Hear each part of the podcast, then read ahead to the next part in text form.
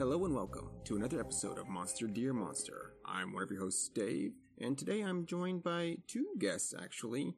Uh, and just to let everyone know, this is a monster exploration podcast where we take a look at monsters from their pop culture incarnations to their current standings. And today's guest is returning Jala. Jala is back with us. Hello. And we have Cole Ross from the Duckfeed Network. Hello. Thank you for having me. Thanks for coming aboard, both of you guys. Um, so today we're we're going to be taking a look at Resident Evil Village, uh, the newest, latest Resident Evil, so Resident Evil Eight, uh, and kind of discussing where that fits uh, within the Resident Evil timeline, and then everyone's sort of experiences with the game. Uh, Cole, since you're you're new uh, as a guest on the show, um, what what is your experience with Resident Evil, the, the franchise on whole? Yeah, my experience with it goes way back. Um, the first uh, I hopped on around the time that Resident Evil 2 came out, actually, uh, and I was way too young to be playing that game, probably, but I just had a voracious appetite for it at age age 11, um, and was pretty much hooked from then on. Um, I've played all of the main games in the series uh, many times, um, and have you know streamed them. Recently, streamed RE5 with uh, with Jala uh, streamed RE6 last year uh, as well. And yeah, I I have really enjoyed the series kind of in all of its incarnations uh, as it has kind of changed drastically uh, over the course of the years. Okay, and have you taken a look at the things outside of the video game sphere, the the movies and the the animated films? Yeah, so um, I have seen like a couple of the movies, the Paul W. S. Anderson ones. Um, uh, I think like the first three or so. Uh, and then I think one of the CG like interquel movies that they do um, in between the main entries in the series. I, I don't. I, I got to be honest with you. I don't. I don't really care, care for them. uh, I understand that they do. Uh, that, that, that there are people who are really fond of them. Um, and for for me, it's just because I, I just don't like the I don't like the way they're shot. The the, the action is not necessarily that, that that great for me. I'm not really a you know one of those people who gets like really upset like they didn't adapt the game or whatever. Uh, my complaint isn't that it isn't faithful. I just don't care for them as uh as sci-fi movies. They're they are their own thing. Um, the the connections are tenuous, although they they try to weave in some of the characters and I guess I guess the overall plot um bioweapons yeah uh but it's very apocalyptic uh, more so than the games kind of feel uh, and it's very action forward in a way that's uh it's less of survival horror and more just like shoot 'em up. Yeah. What's weird about the about those movies in general is that like as time went on they started getting more they started feeling like they needed to put in more stuff from the games, is my understanding. So when you look at it, you see familiar characters pop up, like in the fifth movie or fourth or whatever. Here comes Wesker. Wesker's in play now. that was the one that I caught. I caught just one of the live action movies, and that was it. And I was just like, "Oh, that that was kind of the reaction." yeah, uh, so Jala, um, what's your situation with games? Did you start from the beginning, or how have you gone through those? I actually started with the release of Resident Evil 4. Uh, I played that as soon as it came out, um, and that was my introduction to the series. So, like the action style that they have in the later games in the series is more familiar to me than the original tank control, fixed camera, survival horror stuff. Um, I did end up going back and kind of retro gaming, you know, the rest of the series, and even went into some of the um, spin-offs like Dead Aim and Outbreak. Outbreak is super fun. I'm sorry, I'm gonna stand that game forever. uh, and you know all of that. But like, I definitely, especially when they added co-op, I started playing the heck out of it, and I logged what is it something like 250 hours in resident evil 6 because like i played it and then i played it with uh, one person and then everybody else was like you know, oh, hey, you're the one who knows about this game. I need somebody to play this game with. How about we play that game? So I played through that one in particular 50 million times. And so um, when Cole was going to stream Resident Evil 6, I'm like, well, if you want to do it co op, I can absolutely do it with you. And so we streamed that last year, as he mentioned, and then Resident Evil 5 this year. Mhm. Um, but yeah, like I I've played um, a number of them and I've also kind of vicariously enjoyed watching Cole and other people I know play through different installments um, that maybe I didn't play as heavily or dabbled a little bit in but didn't finish or whatever. Um, but yeah, like I've watched all of the CG movies, and like I mentioned, I only watched the one live action movie. I caught like one random one in the middle, and I was like, not for me. and and kind of shoved off down the road, but definitely going to be watching uh, Infinite Darkness when it releases next week and, you know, kind of going from there. I kind of keep up with uh, the current uh, Resident Evil stuff uh, that's being released. Um, as for the older stuff, like I don't have the fond memories or anything attached to playing it when I was younger, you know. Hmm. Yeah, uh, I started with the the very first Resident Evil. I had picked that up um, on the PlayStation One when it came out. I didn't play too much into it. It sat a little while, and then they they released a director's cut. I think in 2000 or so. Uh, so I I picked it up again, and it just I was just never it never landed quite right with me. I think um, because of the way it controls uh, and the and the the loading, the infamous loading screens where it's uh, just the door creaking open. Um, I enjoy like the B movie aesthetics of it, like what they're drawing from, and the idea more than the execution. Uh, so, but I found those to be more fun to watch someone else play. So I, I do recall uh, some of my high school friends having um, two and three, and then I just would kind of sit and watch them play after school or something, and that that to me was more engaging than actually playing the game. Uh, then s- several years later, uh, Resident Evil Four came out on the GameCube. Uh, I rented it, was very busy. I got to like the first boulder um, QTE, and I was like, okay, I don't have time to play this anymore. And I keep getting and I keep getting squished by the boulder. Maybe that was the why. It was the, it was the one deterrent wouldn't wouldn't let me progress. Um, and then I stayed away from it for a while. I, I I watched all of the films, save maybe the last one, because again, I, I like the idea of how things panned out more than always the execution. Uh, and then recently, um, was able to play through um, like ninety five percent of five, um, and then all the way through six. And I re- really enjoyed those. I liked uh, the kind of change of pace um, and leaning into like the action tropes a little more. Um, but when Seven came out, uh, I, I was really interested in, in like how that was presenting itself and the idea of I think with the demo it felt a little bit more like found footage and um, that's a that's a genre that I, I just adore. Mhm. So I played the demo and then realized it was too spooky for me. so I was like, well, this is like this is another one where I'm content to like watch someone else play.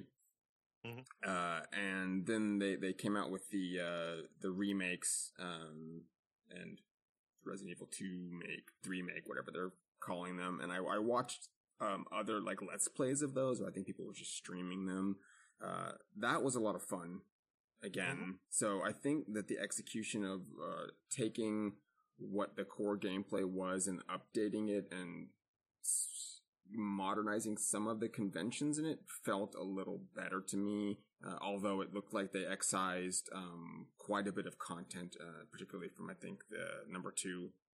Um, correct me if I'm wrong. I, b- I believe they cut out a bit. Two two was pretty faithful. Three they ended three? up Okay. yeah they ended up changing quite a bit. Yeah, and I think there's there's areas I think of the game uh, that were accessible in the the original, and then you could see that they were there, but you couldn't get to any of it. Um, I don't know if it Yeah. a clock tower or something. There was stuff that's going on that you just they maybe for time or something they just took out of the game. Yeah, yeah, or to keep things like kind of to keep to keep the pace up. Like the clock tower was a full dungeon in the original game, and like the plaza in front of the clock tower was a boss arena in the remake.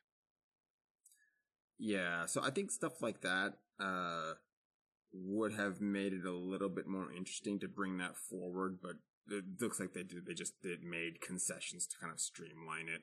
Um, the acting, I think, throughout the series has always been hit or miss, but it's tongue in cheek, like in a way that like it's supposed to be a little ridiculous. Uh, so that's always been a nice draw. Uh, and then at the core of it, we have zombies, but they're not undead. It's uh, genetically enhanced thingamabobs, these bio weapons.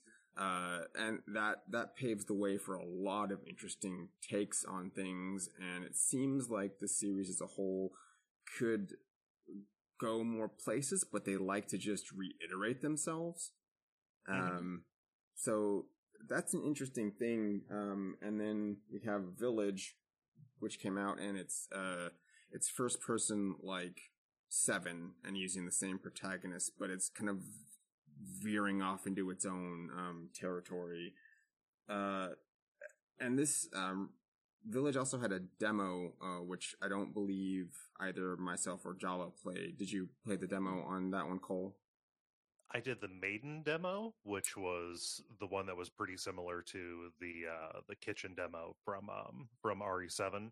Uh, mm. You're playing as uh, somebody who has been captured by uh, Lady Dimitrescu, and uh, you're trying to find a way to escape.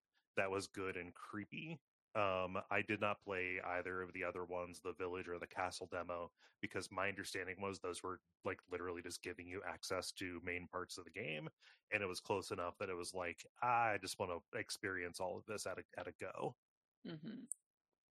Yeah, and it seemed like the maiden one was was out of the demos the one that gives a little bit more insight um, and lore and some extra notes and things that aren't in the main game. So that's I m- may eventually go back to that, but that'll be interesting to see uh, if that fleshes out um, any more of uh, Lady Dimitrescu, because mm-hmm.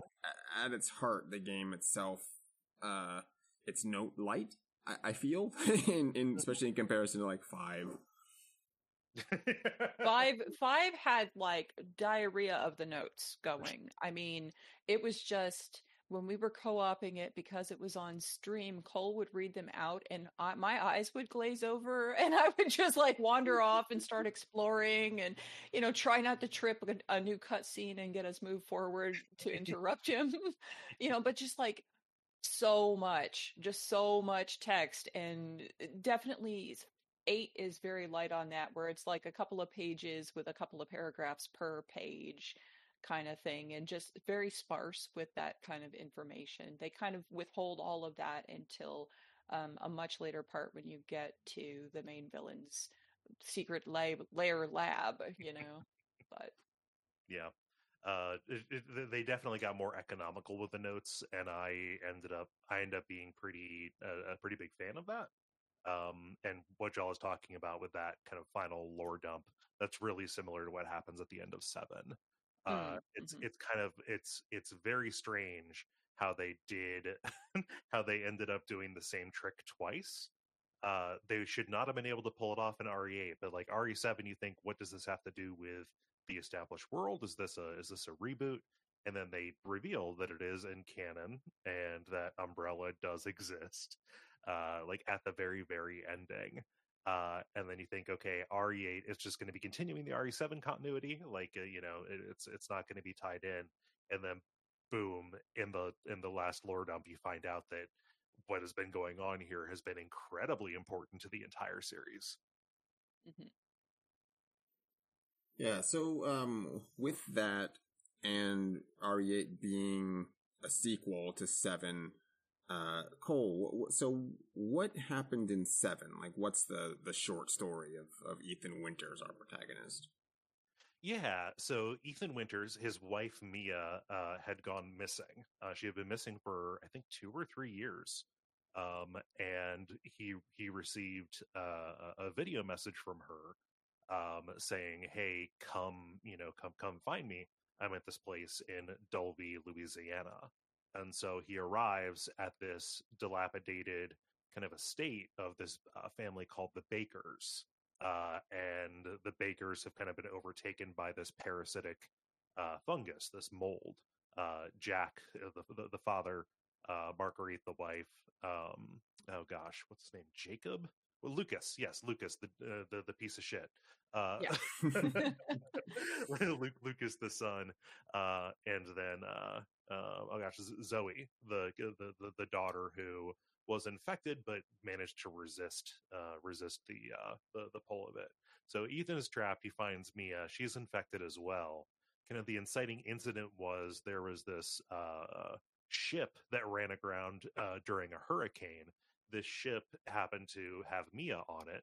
Uh, uh, Ethan didn't know that Mia was working as kind of a um, an agent or an enforcer for this shadowy group called the Connections uh, and this ship contained uh, the uh, the EV. Uh, um, oh gosh, fungus, like the, the the the experiment, kind of the sample that was uh, that was going on uh, in the form of this little girl who was developed uh, using this uh, using this fungus to act as like uh, an infiltrator for an army. So you send the girl across as a refugee, and she's able to corrupt, you know, people and get them to turn on get them to turn on everybody, whatever you can control the enemy population. But she ended up controlling the people here in uh, Dulvey, uh, taking them over and kind of making them into a family that she had never had. Um, and Ethan has to uh, defeat Evie uh, uh, ultimately at the, at the, end with uh, with Chris Redfield's help because he arrives with a whole bunch of uh, whole bunch of military, uh, a whole bunch of mercenaries from the New Umbrella Corporation um, to, uh, to to to finish to finish off um, Evie in her final mutated form. And uh, uh, at the end, both Ethan and Mia are saved. Uh, Mia has received the cure, but but Ethan has not. Okay, and so it seems like this leads um, directly into eight, where both of them are kind of witness protection relocated uh, in into some outskirts of Europe. Yeah. Yeah, uh, that they end up following Chris around uh, in order to help uh, uh, with, with with his missions uh, with his new uh, his new military unit. it's not Foxhound, but it's basically like it's Hound, Hound Wolf. Wolf. Yeah, Hound Wolf. Like okay, I, my, eyes, my, eyes, went cross when I saw that. Like those characters are cool, but Hound Wolf, Beast. Yeah, more subtle about it, guys. Right. yeah, yeah. Uh, and Ethan got like military training and stuff uh, on the way to help, uh, to, you know, to help fight these BOWs. Um, and uh, uh, he also wanted to stay close to Chris because Chris was offering protection to both him, um, Mia, and his daughter, his new daughter, Rosemary. Mm-hmm. And at the start of the game, Mia and Ethan are having a quiet night at home and, you know, Mia's making dinner and, you know, you as Ethan are putting the baby away, you know, to bed. And, you know, then suddenly Chris's team pops in and Chris shoots Mia in the head mm-hmm. and takes Rosemary and then also takes Ethan and, you know, drags them off into like an armored transport vehicle uh, to take them who knows where. And um, that transport vehicle crashes, and when Ethan wakes up, he's the only one left, uh, just outside in the snow of wherever'sville, and mm-hmm. he's like, "I've got to find them," and so he just starts walking off in a direction, trying to find anything at this point. Yeah, towards the, the, the nearest town, which happens to be the uh, the the the, the, titular, the titular village uh, I, I am a I, I like the story. I, I, I like what happens in RE8. It does have one of my big annoyances in media, which is a plot that depends on somebody not explaining something simple. Yeah, yeah. like you know, Chris does not communicate with Ethan whatsoever, and mm-hmm. like they the one of his team members uh, uh, uh, you know calls him out on that toward the end but it's like that is, that doesn't solve the problem criticizing the plot that you're in d- just shows that you know it's wrong. mm-hmm. yeah. yeah, and it, just a few eh, throwaway lines right in the beginning when the action kicks off would have like taken care of everything else. presumably. Yeah. but then you wouldn't you wouldn't have a, a movie and or game, uh, Right, ha- you know, right, had that happened, it's a it's a conceit that, um, I feel that that's a stumbling block of maybe a little bit poor writing. Um, if that's how you had to kind of plot hole around it, and uh, this game in particular feels like it is um story and so kind of story second, action first, and plausibility somewhere in the background. Um, and that's that's something I think that could be leveled at many of the other uh, games in the franchise. But this in particular feels like they're hitting um, uh, the kind of putting a, a whiteboard up and then having some ideas splashed down there and going, okay, we want these things to happen. Uh, we're just gonna do it. And, Yeah. uh, logic is kind of out the window. Um, and that's, it makes the game, it, it- it's some, it's something that's fun, but it basically, what it boils down to is that nothing in this is going to stand up to like any kind of scrutiny. Um, this is the the uh, economically and sustain uh, um, sustainability questionable village. Like, wh- how does this exist? What are the what are the what are the um what are the economics of this? What's Yeah. going on here? Why is It- this it- village here? it's supposed to be 2021. Why are they why why are they stuck at a medieval level of uh, of technology or uh, yeah. society? Why Yeah. why in the in the very beating heart of the Carpathian Mountains in Romania does everybody speak with the American standard accent? Like Yeah. but like uh, y- you know it's it's uh, fine I, like th- th- this doesn't necessarily ri- rise above or below the rest of the series generally in terms of uh, you know in, in terms of uh, its ability to uh, kind of stand up to scrutiny like that.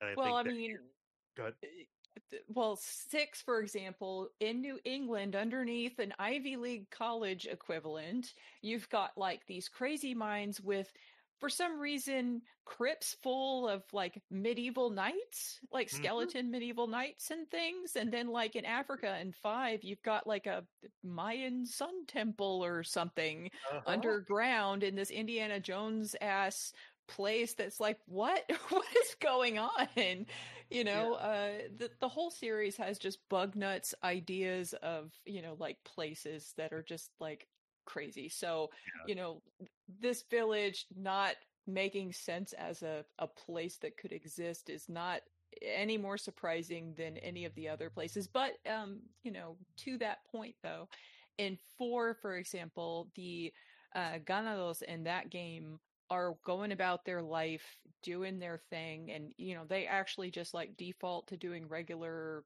vi- farm village stuff i guess Mhm. and like it that game killed me because uh when you're just watching them they'll sit there and talk to each other and then like random guys will just go mierda you know like when they're walking around and that is the funniest thing to me ever and the fact that one of the zombies takes uh leon's jacket during one of the the scenes like that's like hilarious like basically leon gets captured um, or knocked out or whatever and tied up and his jacket is suddenly missing there uh, when he had it on before and you can find a zombie running around with that jacket later and it's hilarious.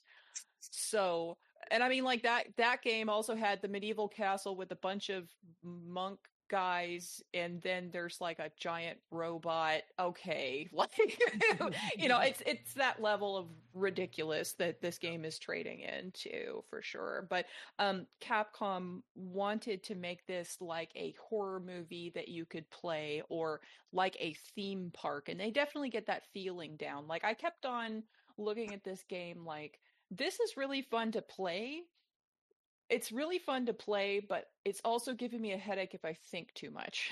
it, it, and it, I think that eight definitely sticks out. Um, uh, it, it- you know, in comparison to some of the other other stuff, or you know, it, it- it gives you the feeling uh, because there is so much variety here. Like eight itself, with the variety of kind of locales and uh, you know monsters, with these you know four lords uh, that, that, that you're going after, uh, it's set up like an anthology.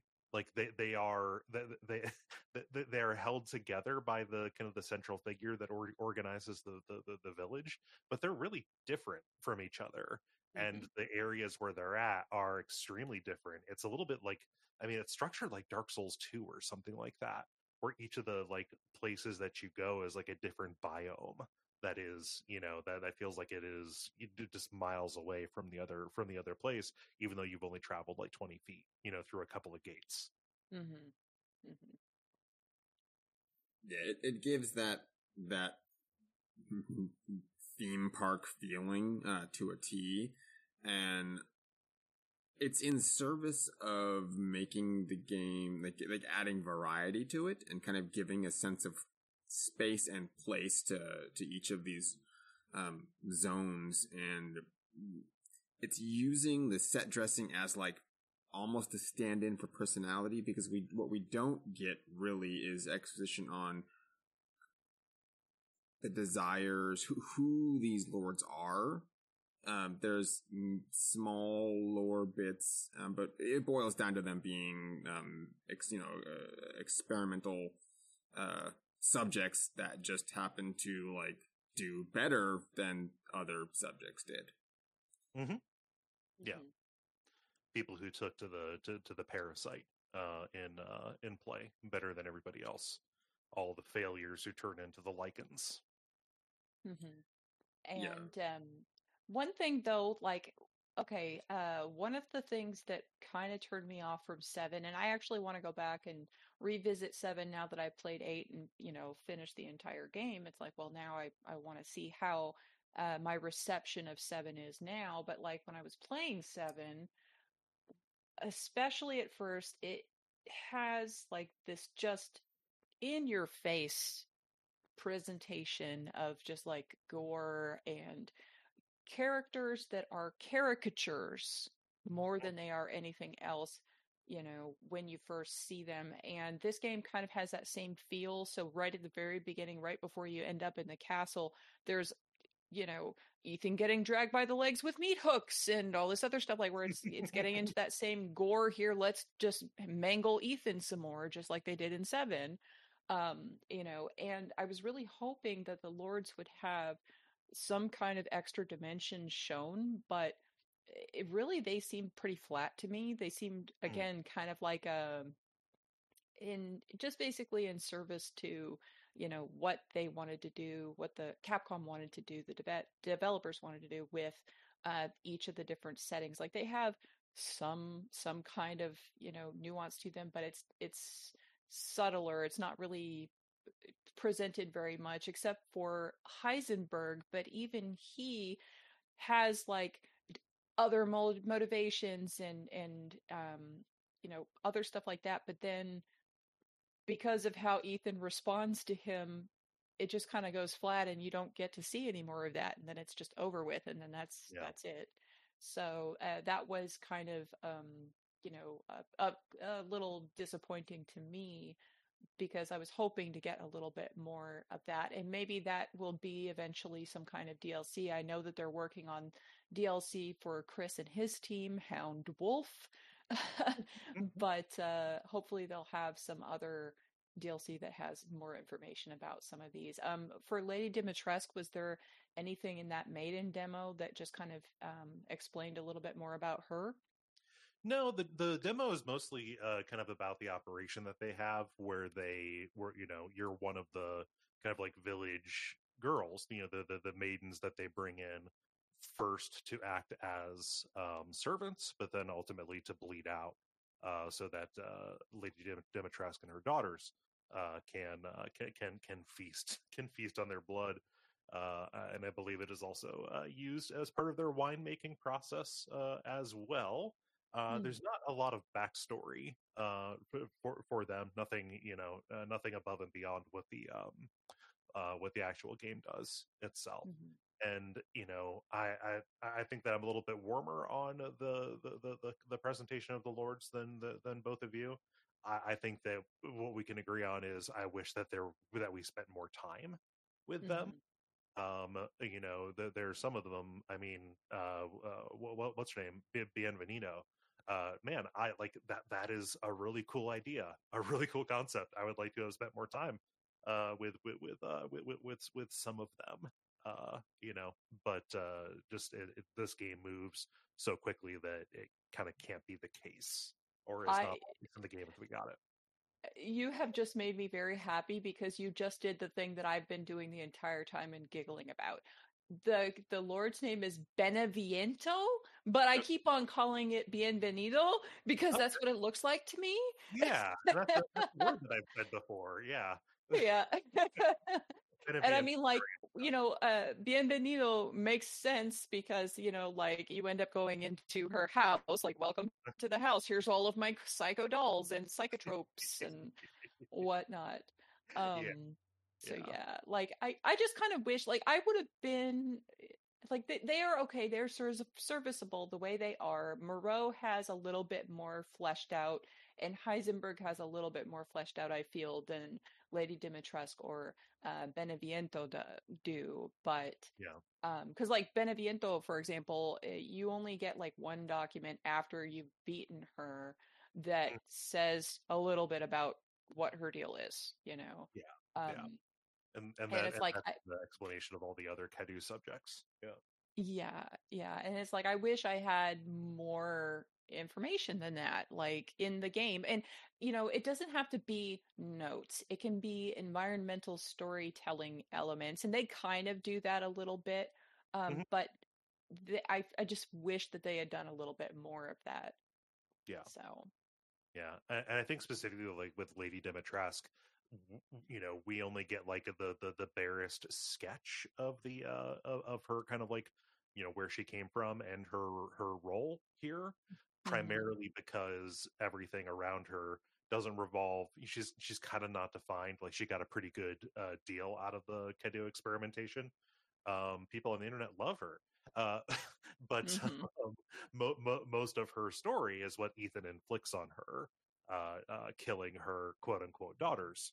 Uh, you know, the, you know they're, they're, her real daughters. She made them. It doesn't matter if they're a bunch, of, bunch of bugs what walk like a lady. uh, so, so, like, I think that she is like very emotionally pronounced, primarily because you're going around killing all of her daughters, making her uh, lose her fucking mind. Uh, and shouting at you, how would you feel if we cut up your daughter? Oh, wait, don't turn that around on me, please. yeah, yeah, pretty much.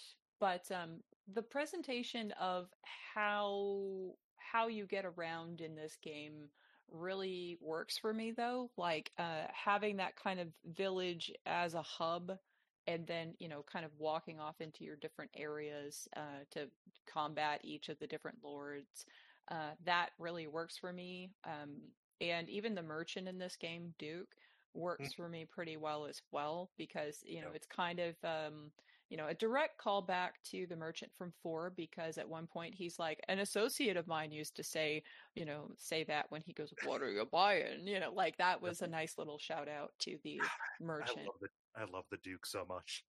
Uh, mm-hmm. Uh, he was originally going to be one of the uh, one of the lords uh, is hmm. what I is, is what I learned. Uh, but then they you know change plans and like, hey, we have this really good character with a cool design.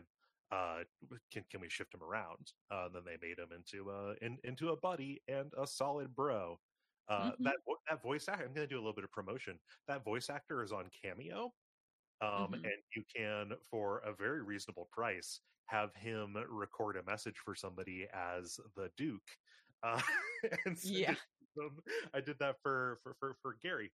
Uh, uh, co co-host on a bunch of shows. A, friend, I made, I, I, I had a one of those made. Uh, the Duke, uh, kind of like wishing him, uh, wishing him good luck on his move as like a housewarming gift, kind of thing.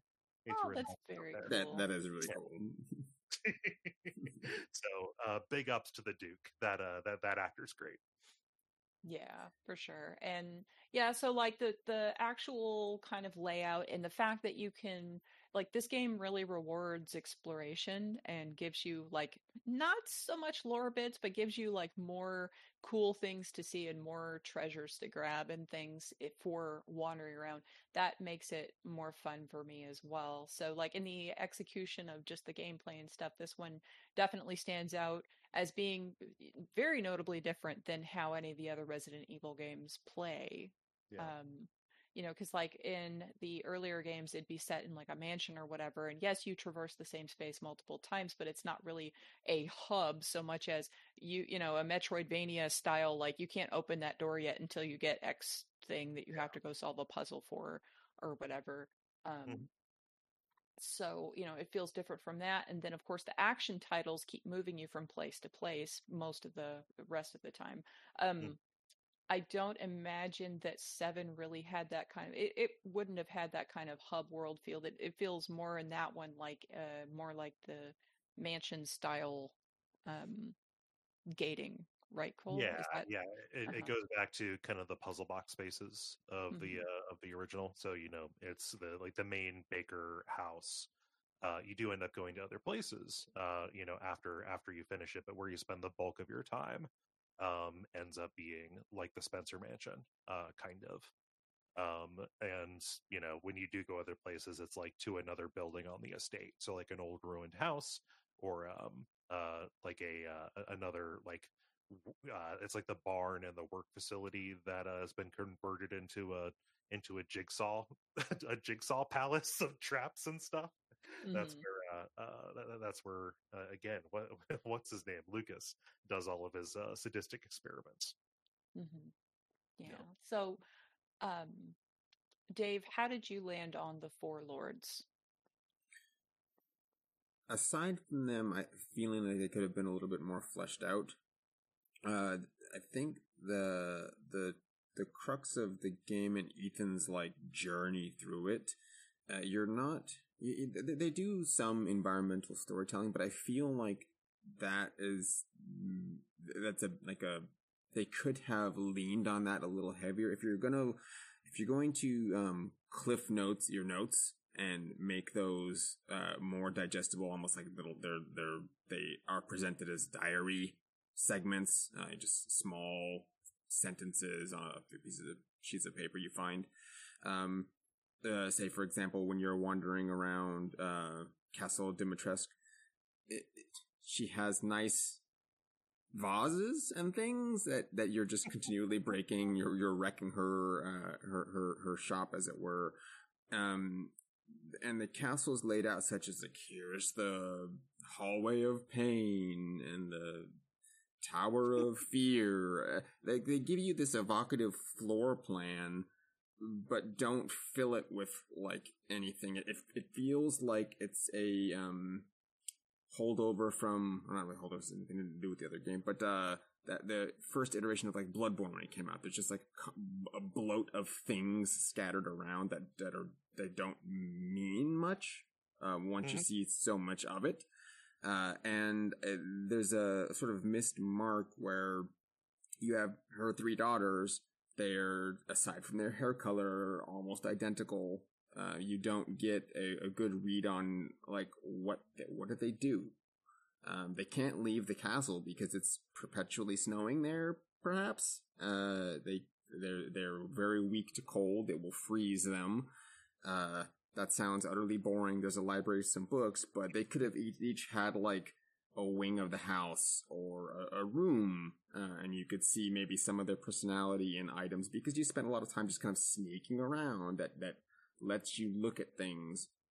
And the the thing we skipped over, um, so seven and eight are in first person, whereas all the the, the majority of the Resident Evil series is in third person. Uh, that puts the player firmly in in our you know protagonist's shoes, and you're experiencing things through his eyes.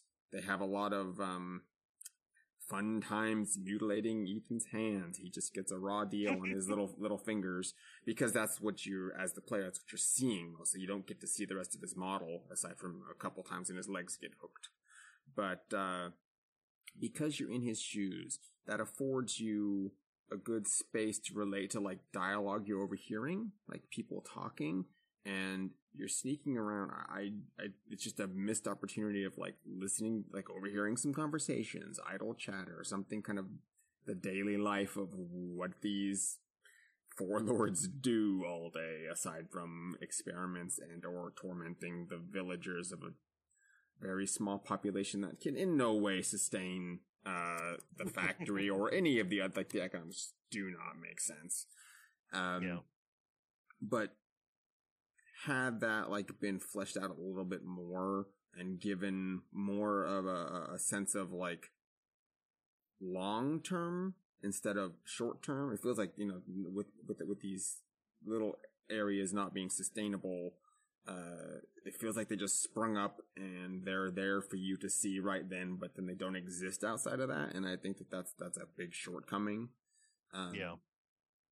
But again, with the other games, like that's that's not something that was like different in the other ones. Uh, but this gives you that it's it's first person. You have a space where it's like uniquely situated to kind of add to the formula instead of just being derivative to what the what the games were. Aside from uh, basically swiping a lot of uh, like lifting directly from films and sort of plugging things into these um, these two games. Whereas uh, like seven is Texas Chainsaw Massacre and maybe like Wrong Turn or Hills Have Eyes. You kind of just taking these tropes wholesale and saying, "Oh, Yeah. here, uh, you know, uh, have fun living it for a little bit." Mhm. And uh, eight eight is no uh, no exception to that. Um, and it's it's it's nice because if you enjoy those medias outside of these games, that gives um, people a chance that maybe that weren't uh, interested in the going back to, to to do the old tank controls or play through the action set pieces. If they wanted this sort of more um, personalized horror experience like that that lends itself better to that. You're you're pulling in some i think fans of those specific subgenres Yeah. Well, for me, okay, so first, uh, you do a little bit of uh, listening in, but only because Lady Dimitrescu is apparently extremely loud, because like she yells in part of the house and you hear it from wherever you're at about you killed who, whatever. Like you hear that can kind of help- thing She happening. can help her lung and- size. Yeah, right. Exactly. She's nine foot, whatever. Um, but then also, like, Ethan does sneak outside her window and listen in when she's on the phone with Mother Miranda, and you get a little bit of a characterization there. But let's face it, the thing is, Ethan Winters as a character does not do the sneaking kind of thing. He's the dude who's going to open up the door and go, fuck you, and start shooting people without. You know, whatever. Like in, in this particular scenario with these lords, he he would just go in and shoot them. I mean, like his response to Heisenberg was, you know, like the same response he's been having consistently throughout the whole game. Heisenberg's like, let's join forces and use your daughter in some, I don't know what way, to, um, you know, kill Mother Miranda. And that'll work for both of us. And Ethan's like, fuck you, she's my daughter. And then just like gets thrown into a pit. And it's like, Ethan, come on. Like, I would have really liked that part to be able to tell him, like, have a choice and say, actually no i think i'm going to go ahead and go along with you and even if you betray him later you know Mhm. at least give you that option so you can see a little bit more of you know his character and everything but ethan as a character just isn't going to do a lot of those things like he's he's very uh, frustrating to me as a he's as a not player. mr Like, subterfuge He's, in- he's not identifiable to me um yeah, he's very to- impulsive. Yes.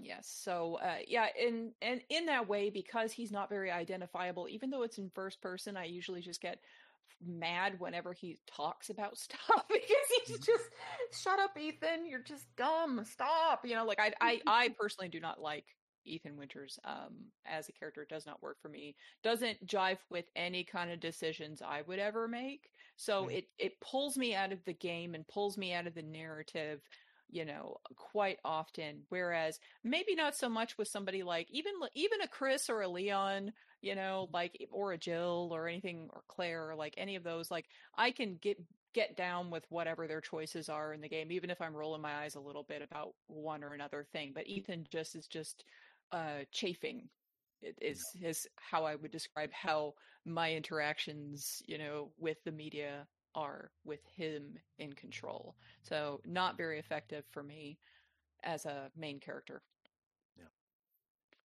Yeah, So, um, as far as like making Ethan this everyman or every player protagonist, uh, that shows up a lot in the marketing too, uh, where most of his uh, appearances outside the game have been shadowed, so you kind of see his arms and legs, and then his face. Uh, that bit usually remains occluded, so that's supposed to allow players to kind of put themselves in his position. And the weakest point is you're you're doing this first person action, and they would have been better, I think, to make him a silent protagonist and maybe pop up dialogue options, or just have you know some sort of subtitle pop up so he's not fully voice acted. Because once he asserts his personality, half the time it's going against what you've been doing. He'll, he'll he makes decisions for himself uh, which gives him a character, but it doesn't always fit like the stuff that you're having him do. Yeah. Uh, I, the, the, big example is him just turning down Heisenberg, which fits in his character, but doesn't fit the situation. Uh, it, he's in specific peril of, hey, here's a dark hole with a, a spooky monster down there. Um, your options are one, join forces, uh, we'll take down Mother Miranda, uh, you get your daughter back, um, and, uh, I, Heisenberg, get to rule over with my army. Uh, okay, that sounds, that sounds reasonable in light of everything else that you've been kind of shoved through. Or, uh, yeah, you can just tell me to, like, fuck off and I'll dump you down a hole where you probably will die. You, you two have played this more recently to me. Does he say that Rose will be given back safe and sound uh, if they use her as a weapon? You know, I don't, I think it's implied. I don't think he says it specifically, but, um, Heisenberg really wouldn't have made that offer if that wasn't, like, the intent or at least lying about it. Heisenberg seems pretty upfront. Yeah, I, I just uh, I think that uh, it, it's psychoanalyzing Ethan because because you know weirdly both of these games seven and eight are tied around themes of family. Mhm. Um, Yeah. like Ethan is very sensitive to the idea that his daughter may or may not be a monster. Uh, you know, and even though he's collecting pieces of her in jars and stuff like that, like I read his I, I read his reaction to um uh Heisenberg saying, "Okay, I'm going to use her as a weapon." As like, no, she's my daughter. She's a girl, not a weapon. I'm not going to let you do that, re- regardless of the outcome. Right? I can handle this. Uh, and while that is bullheaded, it also follows. At, at least, yeah, no, it, it, it tracks for him, Yeah. but not the stuff you've been trying to, it's like, I don't, like, yeah, Yeah, I, yeah. I- as a player with the agency we've, we've been given the entire time, because every time it, it defaults back to, uh, Ethan, his Yeah. agency is like revoked. Mhm. Like he, he just gets dragged all over the place. And I, you know, I get that, but uh-huh. the the one time he sticks up for himself is maybe the dumbest time to do that. Like that's not the time to assert yourself. That one time, maybe no, Ethan. Yeah. That- that- so you get where Chris is coming from because the way he's treating Ethan is like a, a pet or a dog. He's like Ethan, no. And yeah, like- he says that so I think you- often. Yeah, but I think you have to because Ethan can't be trusted on his own. His decision making is, is poor.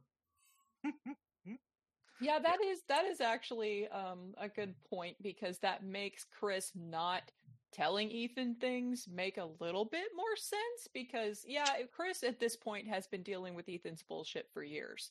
So at this point he knows that if he tells Ethan this thing, Ethan's just going to do whatever. But the problem is Ethan is going to go do whatever anyway and then when he finds Yeah. out he's going to get mad at you for not telling him about it. So Mhm. you know. Yeah. And maybe if he wasn't knocked out, it would have given him a chance to like make sure his daughter wasn't turned into containers. Yeah, yeah. Yeah. So yeah, um, but yeah, that that's that's uh the the sh- the downfall of not like doing a little bit of extra building through your agency. Like as a player, you may not be exactly following along with Ethan's uh uh go get him attitude. Um, and be like, I played pretty cautiously. I was just trying to explore and sneak around as much as I could because I'm a terrible shot and, uh, I was just wasting ammo and the knife is useless. So Yeah. I was just kind of trying to sneak around and I was just the whole time going like, I wish I could hear people like saying stuff. Like, e- Mhm. even if it's throwaway lines like in Bloodborne where they're just lamenting the situation or uh, mumbling about, you know, you being a, the monster. Uh, that would have been something, but all, all of the, the Lycans and the zombified vampire servants, they just, they, they don't have any character either. They're just monsters. So Mhm. it, it's just missing that point. Um, and then, so we move from, uh, Dimitrescu to, um, Bienviento. Yes. Uh, I had to think about it too. Beneviento. Bene, Benevento. Bene. it sounds Italian. It's Italian. I have to keep looking at where I wrote it down to get it right. Yeah. Yes. It keeps snapping to grid. Bien, Yeah. bienvenido. Um, so we get to her segment and, uh, this is, it feels, um, there's a film called Dead Silence and it revolves around an old lady that, um, uh, uses, uh, um, ventriloquist dolls to like enact her revenge. Um, it, she has a house of dolls and it feels kind of like this.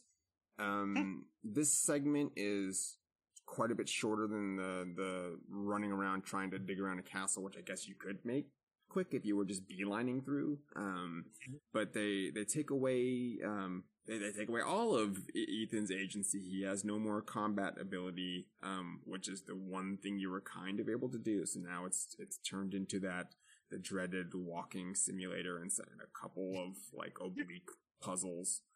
Yeah, you solve them. yeah, you're, you're solving some puzzles. Uh, it it slows the pace back down. Um, but what it's doing is it's it's uh taking a, a, a longer look at um Ethan Ethan's uh, psyche and troubles in his marriage and if we're looking at um the the theme of family like the sort of disillusion of that um before he's becoming um physically removed from his family Yeah. Yeah. but it's a strange uh Ethan's under like a psychotropic effect here. He's he's been Yeah. given um drugs and is just basically like dripping balls through a mansion. Mhm. Uh and you're you're given little flashbacks of what was happening, but also it's it's showing him things that were going on with his wife that he wouldn't have been privy to. So it's very difficult to, to understand if that's actual things that were happening or just like doubts that have come up in his mind since they've been arguing for a while. And he also lost track of her for a couple years there. Mhm. So, um, Cole, is there any other, uh, I don't know if I missed any like lore tidbits or kind of explanations of like what Ethan's experiencing here and if that's something that is um the the truth of his wife's past and the, the doubts he may have about his child uh, or if this is just uh him being messed with like psychologically like what was your Yeah. take on this segment Um, I, I, I, th- I think it's, I think it's a little bit of both. Um, you know, a- a- as kind of, you know, i was going to say hinted, uh, as kind of shout, shouted at you, uh, by the way this ends, or at least by the way the basement section ends with the, with the baby monster coming after you, which, uh, just chef kiss. Love, love Mhm. that sequence. Absolutely. yeah um uh that you know mutated monster baby being um uh you know just kind of a, a manifestation of you know again his anxieties about what rosemary may or may not be um I, I that that helps me read the rest of it you know including the mannequin that's made to look, look look like mia and all of that. Like all of this is his anxieties and insecurities. You know he is being um uh, uh like they're being amplified for him. So you know a, a lot of this is not literally happening but this is like uh it's it's almost like an arc in the x-men or something like that where you know a psychic you know, like, like cassandra nova will put you in the black bug room where you're going to be tortured by your worst fears or whatever and Mhm. here you know beneviento is uh you know it just is using her manipulation ability to pull all this stuff up and have you know ethan tear himself apart uh mentally before she uh you know goes in for the kill with uh with her little hide and seek game Yeah. Yeah. And for me, um, I really liked the way this segment was, even though it was so so much of a departure from how the rest of the game plays. Um, mostly because it's steeped in so much of like the psychological horror, both of you know what Beneviento is about and what she is doing or does, um, because you're walking through her house. I kind of wish there was a little bit more, um, you know, about what her her anxieties and stuff were too. But the focus here is Ethan, so that wouldn't have been really a thing. But um, I loved the mutant baby part. That was great. that was great. Um, just as like a manifestation of basically Ethan's kind of guilt about, you know, um, possibly just what he may or may not have brought into the world slash he loves his daughter but you Mhm. know um you know all of those anxieties all of those fears uh ethan from the very beginning of him being in the resident evil series has always kind of just been like somebody who's over his head and dealing with everybody else knowing more having more abilities and everything than he does and that includes his wife that includes his baby like everybody everybody can do more stuff than ethan. So you know um in that way like you know i felt a little bit more for him uh, more compassion for him and this was probably the one area where i really connected with ethan as a character just because like that's kind of a standard compassionate empathetic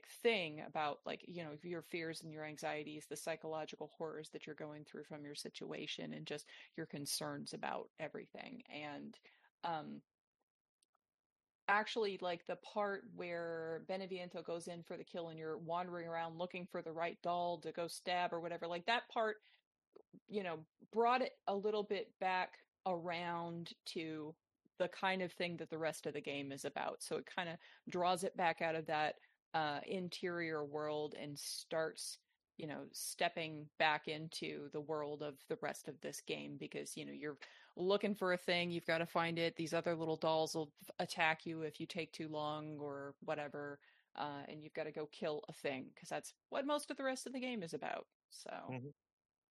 it's easing you back in because you have to deal with you know the physical uh, lady Benev- uh, beneviento um Mhm. uh, ev- ev- eventually there mhm.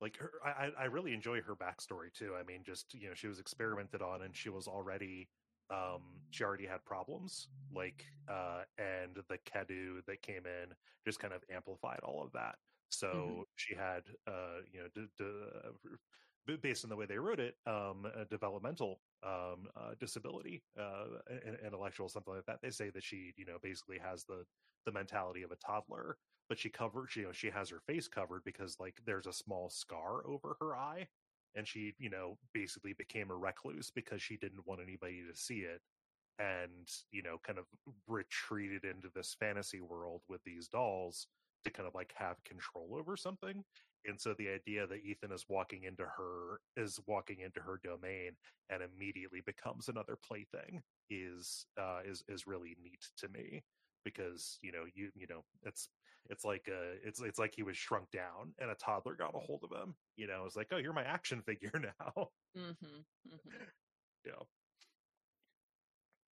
Yeah, I think that this was probably one of the stronger parts of the game, um, narratively and changing up a little bit. This this leans into um, almost tribute territory to like PT or Silent Hill. Like that's where this is a little bit stronger in the writing, which makes it a shame because if they're able to kind of do that here, I wish some of that had bled over into the other like areas. Mhm.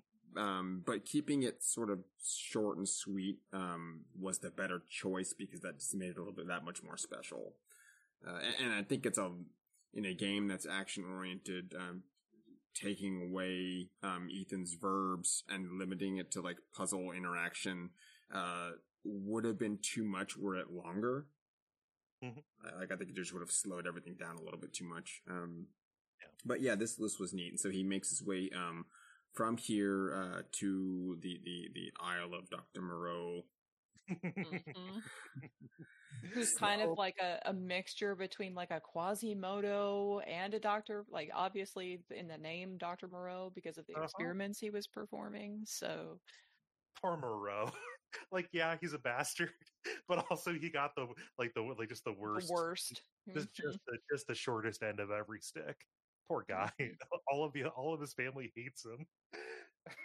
Yeah, he, he was already kind of disfigured, and it's like, oh, here's the experiment. Oh, it, wait, it made everything worse, and you can't stop vomiting up slime. Uh huh. And also It's lovely. s- sprout- sprouting eyes. You know, just Yeah. little, little eye blooms coming here and there. Yeah. Uh, of the Resident Evil water monster bits, because that's like a recurring thing for several installments of Resident Evil. Uh, this was probably my favorite iteration of that, where you are in like a kind of sunken city with like some stuff, some debris that you're kind of jumping over, and a few little platforms and stuff. And while you're doing that, you've got Moreau as a big fish monster coming around and possibly eating you and instant deathing you. Um, you know, at different points before you end up having to fight him not in the water.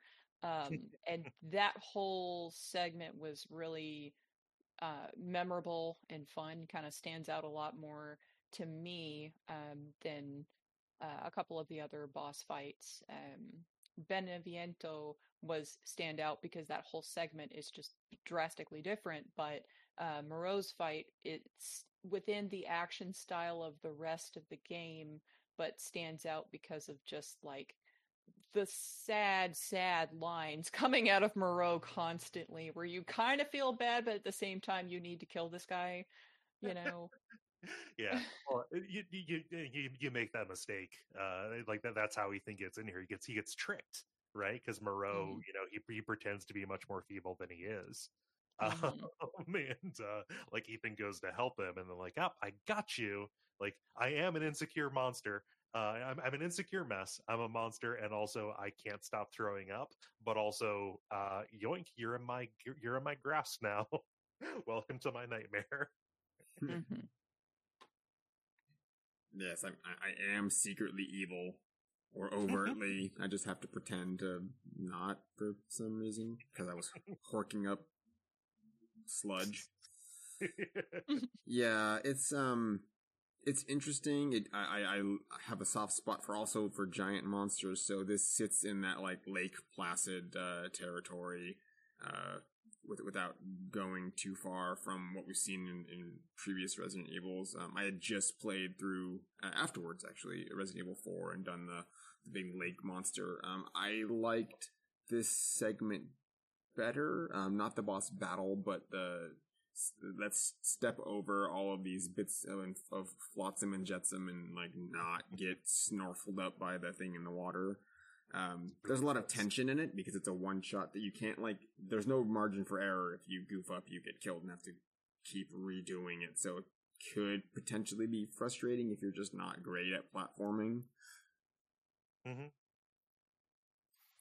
Yeah, I, I I I like this section quite a bit because it's gross. It's it's really really gross. Um, and I will always be down for like the, the the the small town that is flooded to make a reservoir. Uh, you know, just uh, man, if you want to make some ghosts that are really really angry, just do that. you know? so uh, yeah, and uh, although it like the the inverse happens where like you you drain this and then there's additional threat, but in in other media like oh you know drain the lake and then find the the the creepies at the bottom, uh, or you take it the other way and you color out of space it and uh, go here's we we've we've buried the evil underwater uh, and don't don't go uh, digging in that lake. yeah, yeah, we don't uh, we we don't go around there anymore. Yeah. So this this was a neat segment, but um, it uh, there, there's a it's a weapon tax because you have to kind of use uh one of your your, your grenade launcher um to to get rid of like b- slime barriers and I don't know if another weapon was effective but I felt like if you missed or used it on monsters and didn't realize I feel like you could get stuck uh, there's a couple Mm. points where you have to be able to get through the barriers and uh, you can't Yeah. like knife slash them so yeah, yeah. I, I think I remember taking them down with shotguns, but that may be uh, that may be a fake memory. Yeah, yeah, I, I, I was only using the maybe, maybe I was wastefully using my grenades to, uh, to burn those because I think, uh, it, it, um, signposts in the beginning on the first batch of them. It's like you need a powerful weapon or something to, to Yeah, disperse the, the slime. Uh, yeah, so that's, that's his realm. And, uh, there's, you know, for what it is, there's not a lot to it. You're just running around a big, big old reservoir and, messing with oddly placed windmills, but you know, we didn't design these theme parks. yeah, and, uh, like Mur- Moreau's character, I mean, it's it's pretty one note. You know, he's like the uh, like the war boys in in Mad Max Fury Road. You know, witness me. Like he he wants to make Mother Miranda proud, even though his entire family hates him. They relegated him to this place basically to act as waste disposal for the village. Uh, is what it is. and, You and he's doing, I think, a large portion of the um, Cadou experiments. Uh, Oh, as far as wow. his notes, I think, were Yeah. Uh, he he's the one implanting the Cadou into a lot of villagers. Gotcha. Yeah. So he's performing not only that waste disposal, but the the, the generation of the things of the failed experiments. Um, right. so the, the, the one we see not really interacting with anything else, um, uh, ben, uh, Beneviento isn't doing experiments. I don't think, aside from just psychotropic, give people drugs so they get along with her. Yeah. Yeah, I, I, I don't, I don't know how she fits into uh, Mother Miranda's plans, except as, except as just a part of the, you know, failed family that she's assembling. that that, that we'll we'll get to that she doesn't care about. Um, and then that that brings us to Heisenberg, who's overtly uh, entreating you uh, with. He, he put those signs up real quick. I'm I must say he's tossed a lot of billboards up in the village of this way. Come to the house of a thousand corpses to my my death factory. He's got an army of Frankenstein's. They can, they can stand up some billboards They pretty could- quick. You got the, he's Right. got those. He's got the Lycans. He's got a lot lot going on. They could have they could have cobbled that together, and I could just imagine them like plugging crap in and trying to get it all working. He's like, no, there's bulbs missing,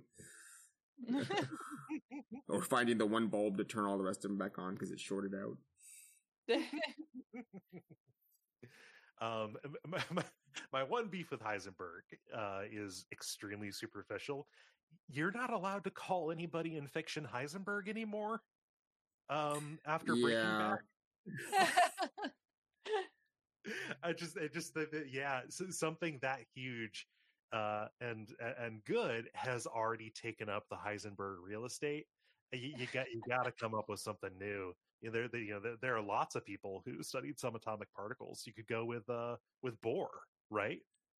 I mean, they they didn't even give him the right hat. yeah, and also like Heisenberg had nothing to do with electromagnetism, so you could call you could have called him Faraday or something like that. Yeah, Because Heisen- Heisenberg works because uh because it sounds it sounds roughly you know Germanic, Eastern European kind of kind of deal. I, I don't know. It- like I said, it's very superficial. It, I like it his is. character. It's uh, his he's, his he's is the scrag- funnest, I think. Oh, oh my gosh, his scraggly Nick Cage, but with uh, but with the voice performance that kind of resembles like Jeffrey Combs almost. Mhm. Yeah. Yeah, that's a um. Oh, maybe we didn't dig far enough. There's a there's a this series as a whole inspires uh various kinds of um fan art and a lot of it. Uh, and this game in particular has done has done its fair share of that. But now I I want to see Heisenberg with just he's he's holding he's holding some blue meth or something like just cro- cross over it. yeah, I'm, I'm positive that exists.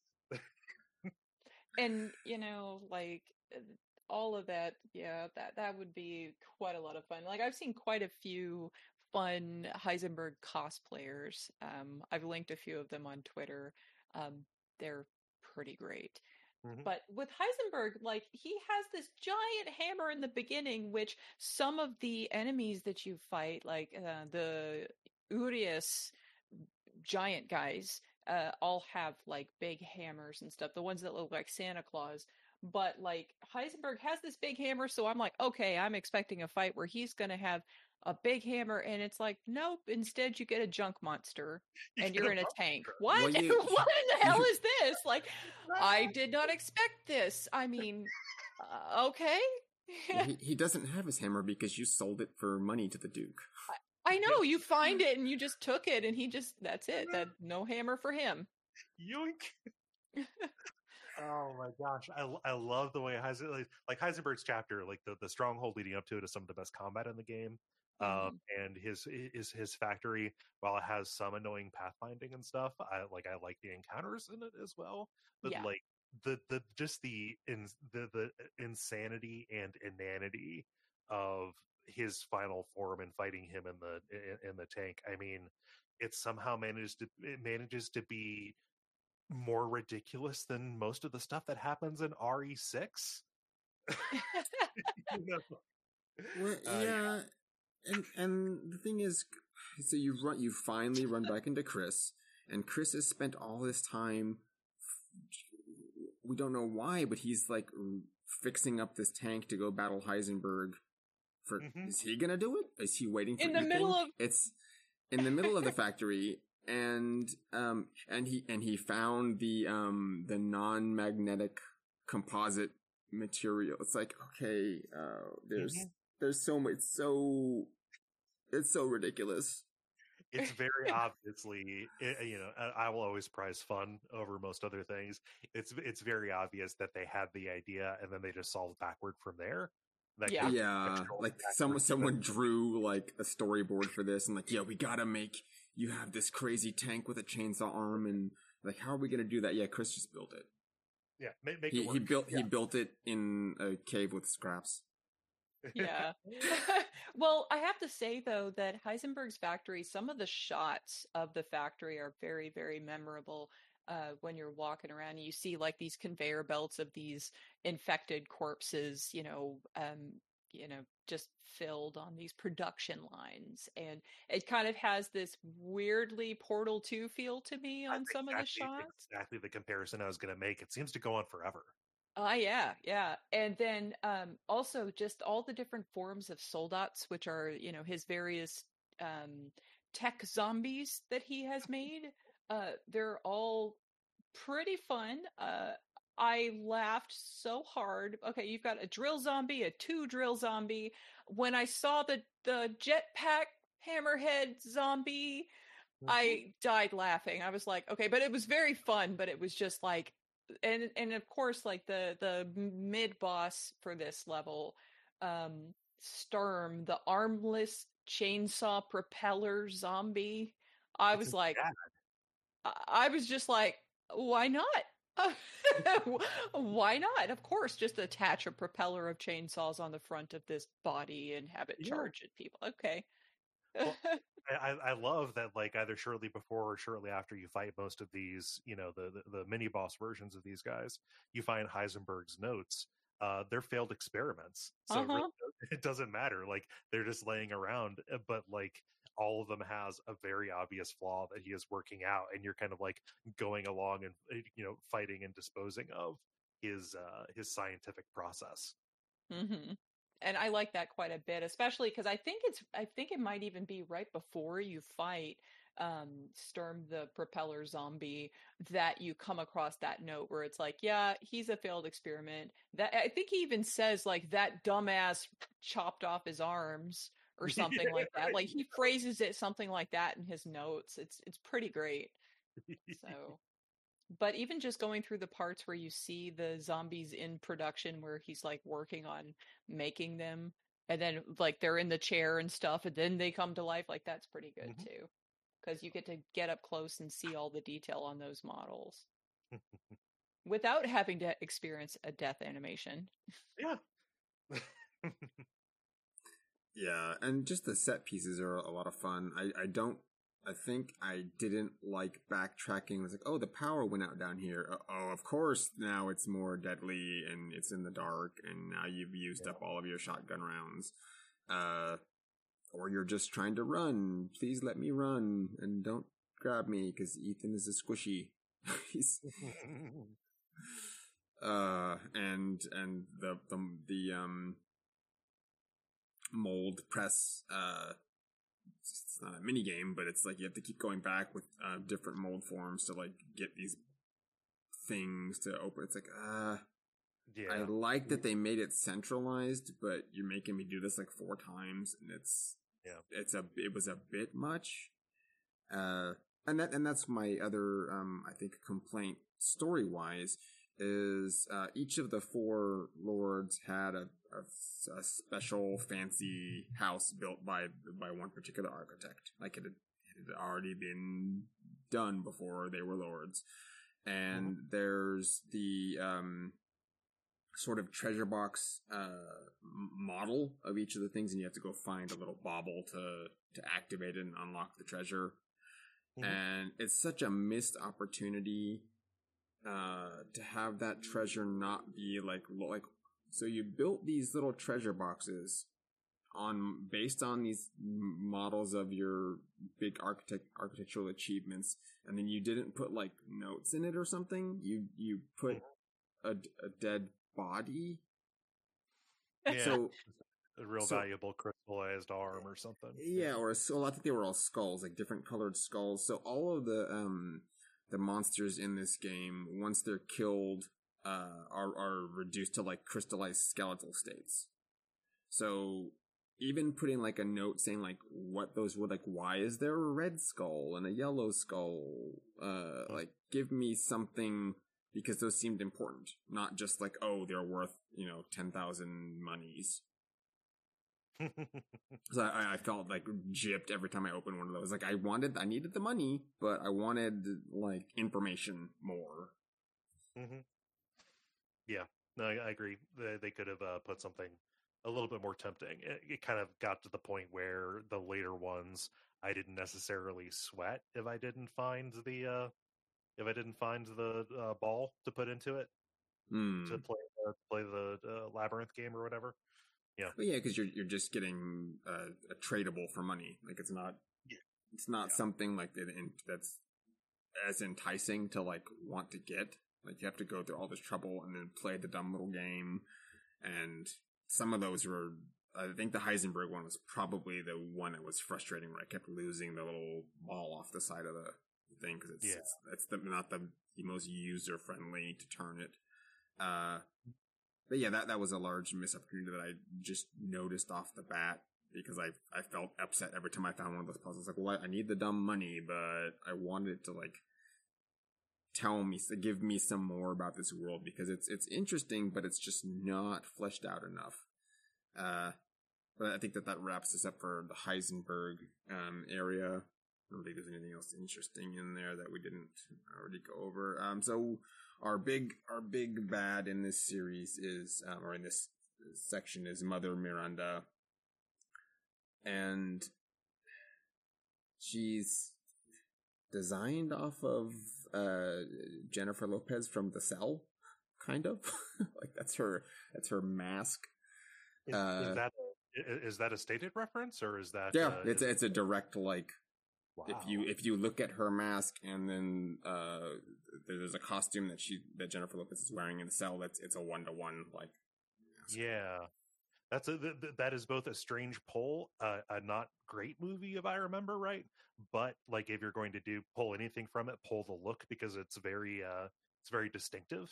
Yeah, and put, putting it together now, I'm looking at a at a picture. Absolutely, huh? Yeah, it, it felt like the art uh, art direction for her is pulling from that, and then um Hellboy two, I think uh the the Angel of Death has the it's the multi winged angel with there's Yeah, Sarah. eyes and yeah, but Yeah. they're black crow wings, and that's what Mother Miranda has. These there's crows all over the place, or ravens. My Mhm. cor- Yeah, my corvid knowledge is yes, my corvid knowledge is not the best. So her So, her um, motivations. Ooh, ooh, can yeah, I- yeah, yeah, yeah. Go, go. um was something that I was just thinking about when we when I was listening and talking you were talking about corvids. At the very beginning of this game, there's like you walk through before you find the village and find all of these murdered crows or you know uh, ravens or whatever. I think they're crows though. Um, you know, and that's interesting because I wonder if that was just like you know somebody thought it'd be funny to put murdered crows in instead a mur- instead of a murder of crows like in every other game like in in 4 they definitely had lots of crows and things. Mhm. um or if that ties in implies something about mother miranda i don't know. Anyway sorry. Yeah, i just had to point that out cuz that's kind of curious yeah. I, I I wonder if that detail was them just being creepy, or if it showed that the village was turning on her because she stopped protecting them. Mhm. uh, you know, because it's pretty clear that the crows are like agents. It's almost they're doing like a Randall Flagg in the stand thing, where Mhm. you know, the, the crows are you know sentries. Just if there's a crow nearby, he's watching you, kind of deal. Yeah, yeah. Yeah, or I mean, they were just they could just be disparate parts of her because she can transform into multitude of things, uh, much Mhm. like uh, the the daughters are made of flies. yeah. yeah so as you were saying though about mother miranda Yeah, I was just bringing up like so we get a lot of her motivations kind of fed through notes, and it's again not uh not as vocal. Um, she she has a little bit of dialoguing with Ethan, and then we get um the Duke. I think is talking about her briefly, Mhm. unless I'm. I think I think in the last trip, the the the fateful trip, um, that after Ethan's been resurrected by his mold Yeah. body, which we didn't get into, but he's he's a mold man. The Mhm. truth, the truth be known, a mold Yeah. man with a mold baby. I love it because the twist isn't that he's infected. Like that, that was very clear. The twist being that he was dead all along, uh, and you were playing as a BOW. Uh, out of out of nowhere for me. Did not Well- see it coming. That's funny because meanwhile, I like somebody referred to that twist at the end of the game on Twitter. It was actually Leonard. Was Leonard, Leonard. said, "Oh, how do you like that twist at the end of the game?" And I'm like, "What twist?" And then eh, we were DMing about it, and he's like, "Yeah, that you've been dead all along." And I'm like, "That was a twist." Like I, I was just like, "That's real freaking obvious from the beginning of seven that that man died, died." and he's been through so much. Yeah, he, this man is dead. He obviously he is not responding like a human or even a magical human would to have all of these things happen to him. Although I have to say it was extremely funny when um Lady Dimitrescu is chasing you around with her long claw finger slicey things, and then she slices off Ethan's hand, and then he's like, "Ah!" and you see the hand flopping there, and he pulls it and like runs off with it. That that was really Mhm. funny. Like, oh crap, I need this so I can reattach it later. You know? and then he just he's he sticks it back on like it's made of Play-Doh. Yeah. yeah. Yeah. Yeah. Well anyway so so yeah like he's a he's a mold man he's been a mold man all along. I do not know how nobody running tests on them could tell that he was a mold man and hmm. also nobody could tell that you know rosemary was a mold baby although maybe the bsaa knew and didn't tell them withheld that information is Yeah. pro- possibly what and actually happened there Yeah. so It, it, it was also, you know, it's probable that they couldn't tell if he was in- if he was infected or you know, just a, a, an alive person who was infected or a dead person just animated by it. you know, Yeah.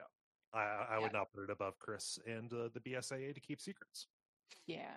Well, so Mother Miranda at the end of the Heisenberg fight just sticks her hand through Ethan's chest and rips out his heart. And that is, I guess, what triggered, even though he's like obviously reattach body parts and stuff before her taking his heart is what begins the mold no longer having the powers to regenerate him quite so well. Like he comes back uh, is regenerated and you know dragged off to the ritual site by Duke, so that you know Ethan can have his last stand, his last final fight.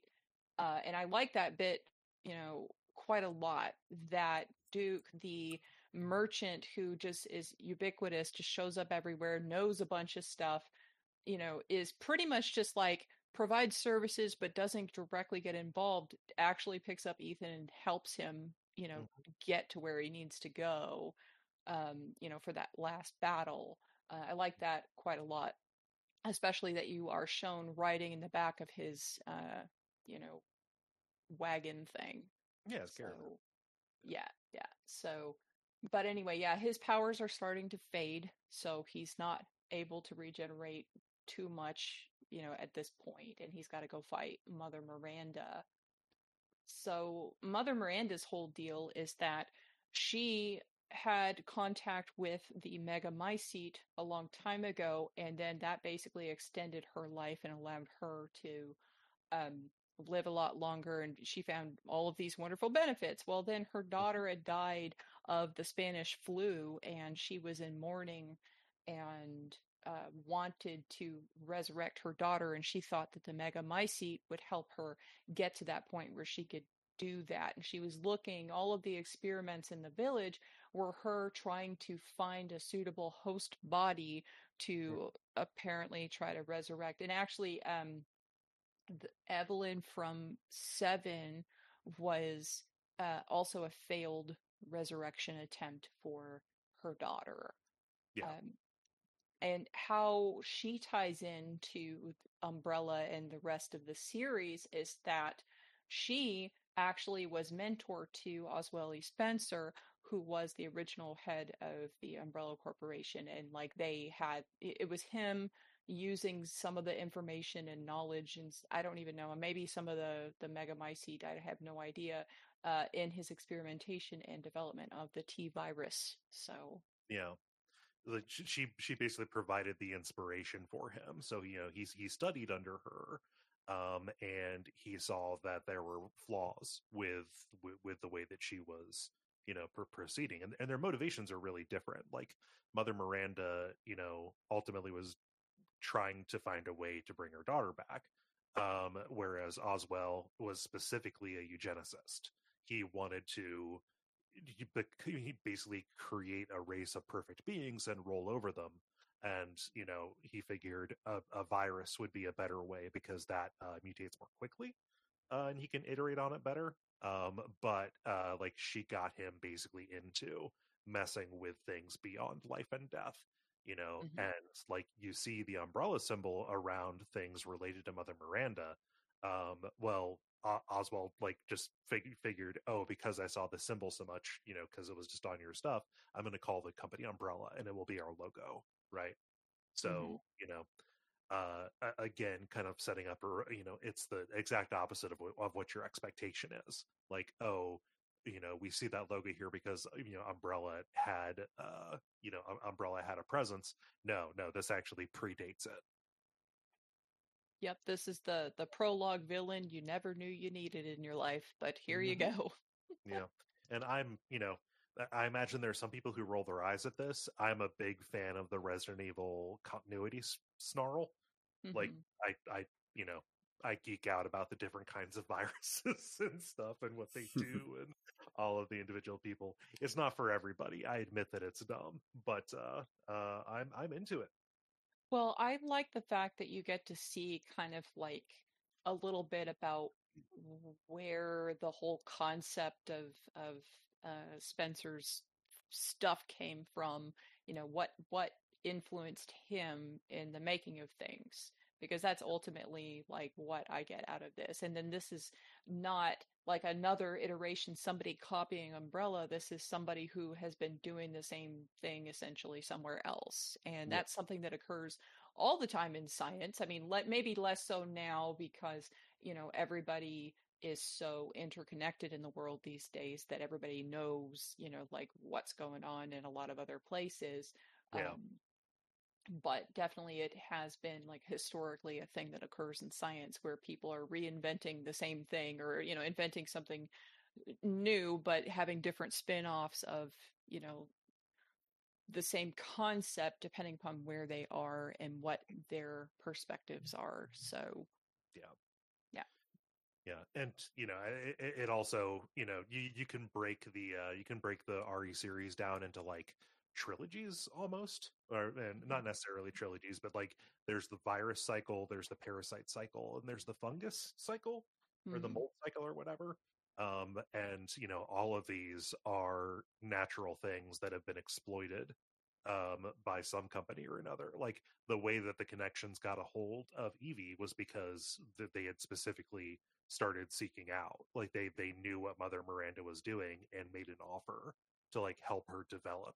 You know, saying like, hey, you want something, we we want something. Can we make this into a weapon? And the research will probably get you your daughter back.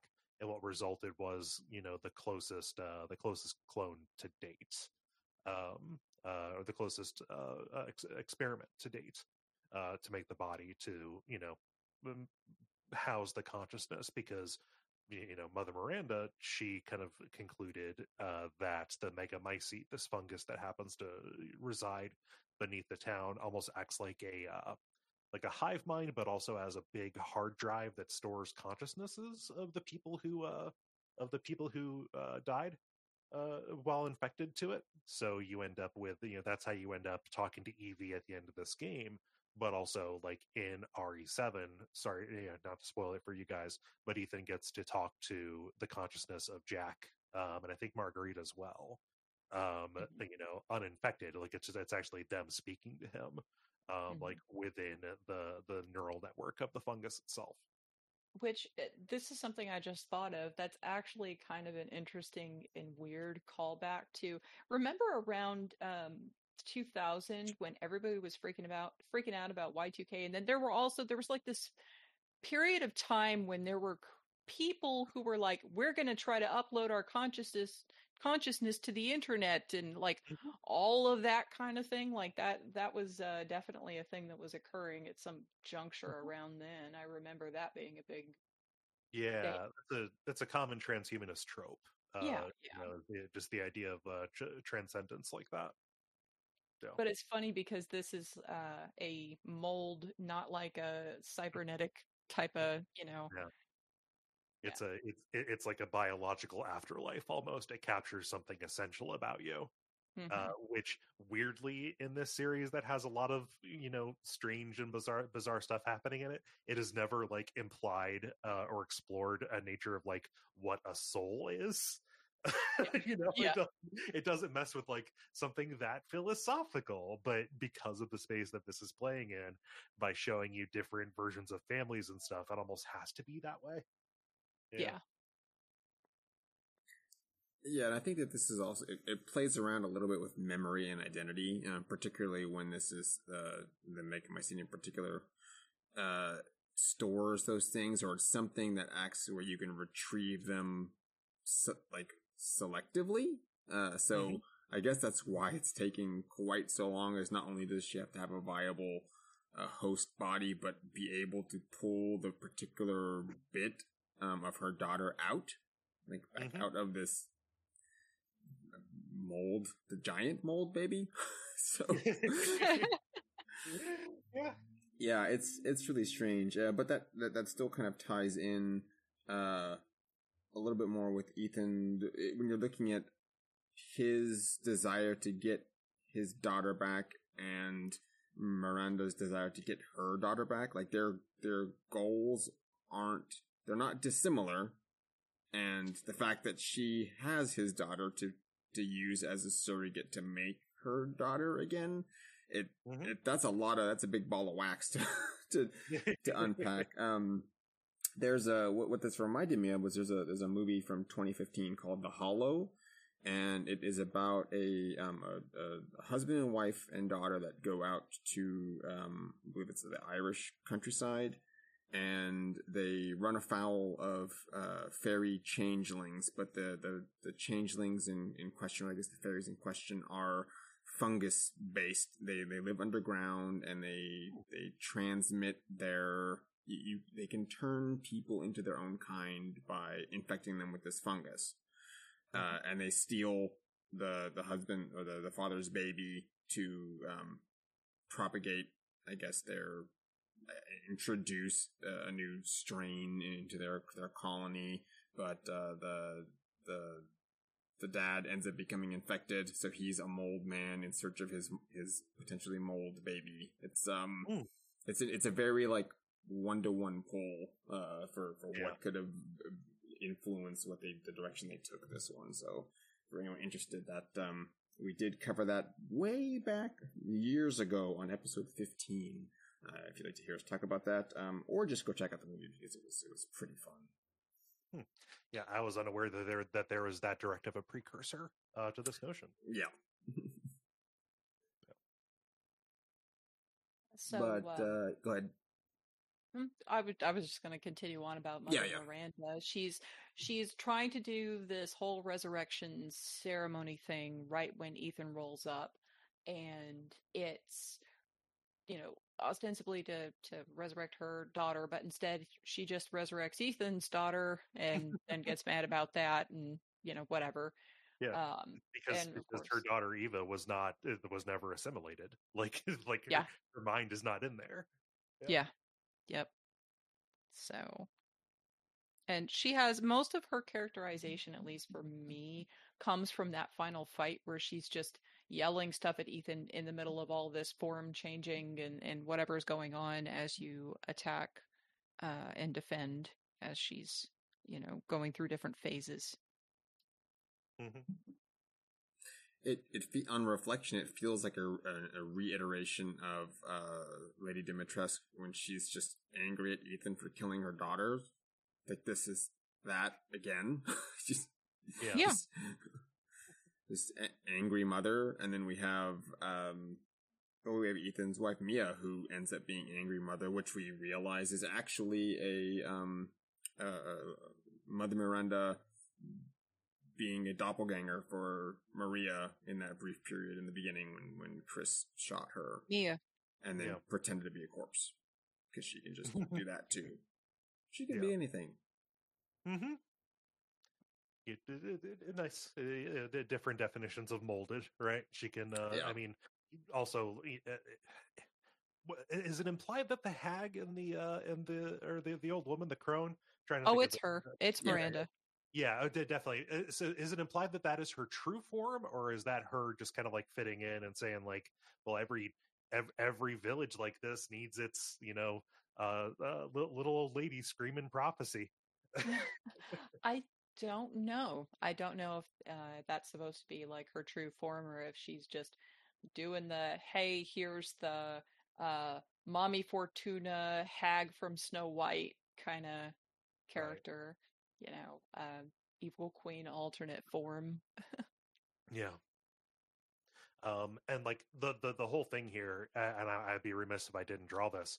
They're getting into Silent Hill territory as well, not just with the you know missing daughter, but the old the the, the, the old religious leader who is you know making bargains with you know with with powers that are beyond her uh in order to uh you know try and raise a bigger you know more dangerous force using the daughter you know? Like she, she doesn't she, she doesn't just want her daughter back she has you know she has grander plans.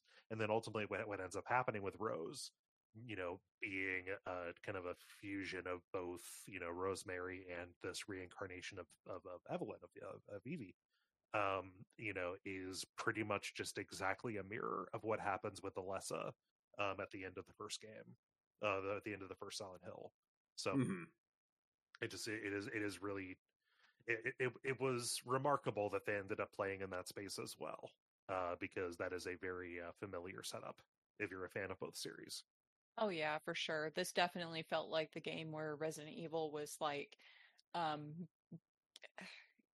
playing in that space a little bit uh, and kind of trying to draw, you know, n- draw inspiration. Like this this game brings inspiration from obviously a lot of different sources, uh some some more directly than others, but it Mhm. definitely has that same feel which is kind of unexpected in a Resident Evil game to to see this kind of thing come up, but Mhm. um interesting. Uh I think they managed to make it work in this game even within their own def- different definitely different style of horror. Um so yeah, oh, like uh, many various types of horror because you have Lady Bene- Beneviento uh, in the same game as the Heisenberg monster truck fight.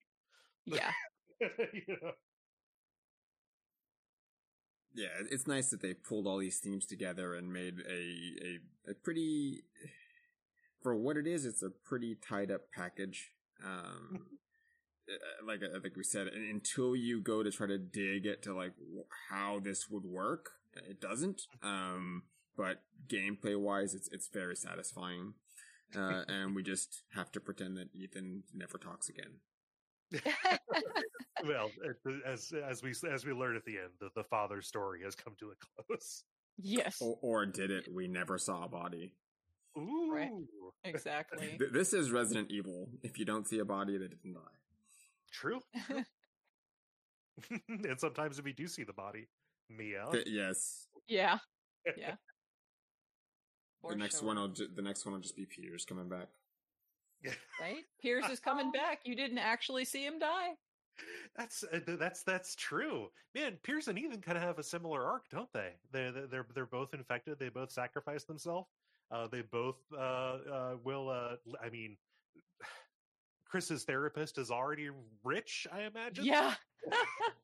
well, you know what? And that's something that I was thinking about because at the end of this game, Chris pops up right at the end of the battle and is like, Ethan, come on. And like, you know, I planted a bomb on the Megamycete and whatever. And he's grabbing Rose and trying to help Ethan with one arm.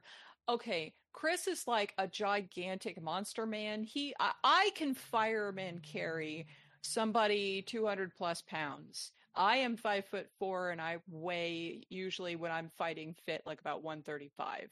Uh, so if I can do that, Chris should be able to put both of them under one arm and just book haul ass out of there with them. But um, something I was thinking about because I was like, okay, that was stupid because he definitely could have just taken them and ran and not had to, you know, um, do whatever. But like Chris's psyche at this point, having lost so many people over time, could have been like like self defeating and just like he just doesn't think that he can do it, even Yeah. though he very he's very much capable of doing it physically. Because like I'm sorry, Ethan is committing suicide at the end of this game. He's not sacrificing himself to you know in a way that needs to even happen because you have a remote detonator you can just get away and push the button you don't have to be in the middle of it to push the button so you know like that he was committing suicide because he was literally crumbling and he didn't want to go on and just crumble somewhere you know in a corner so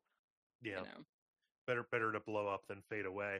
Yeah, no, just, he, he was you know he, he was dying. He was, he was just like any any of the other molded in this game, or you know uh, everybody that he, that he defeated in RE7 ultimately suffered the same fate. If you do enough you know physical damage, the mold can't keep up, and then it calcifies and and and and down down they down they go. Um, I think that he, you know, didn't want to, you know, it wouldn't have been worth anything to get back, you know, Yeah. and, uh, you know, so just here, let me, you know, let, let me make this decision and also just make damn sure that this thing's going to go off. Go and, Yeah. go and get, uh, get clear. I'll keep her busy. Or- Or he Yeah. was just real tired of being dragged around. and I, I'm I'm very dubious on the nature of uh, the the mold for him taking like being like a damage vector. His his child was dismembered and put back together and was fine, probably. I mean, she, she's she's lasting some period of years later. hmm She gets to be a rebellious teenager. Yeah. Yeah, g- goes from baby in a jar to rebellious teenager. Don't call her. And uh, yes, just just call her Heather, as is all was intended.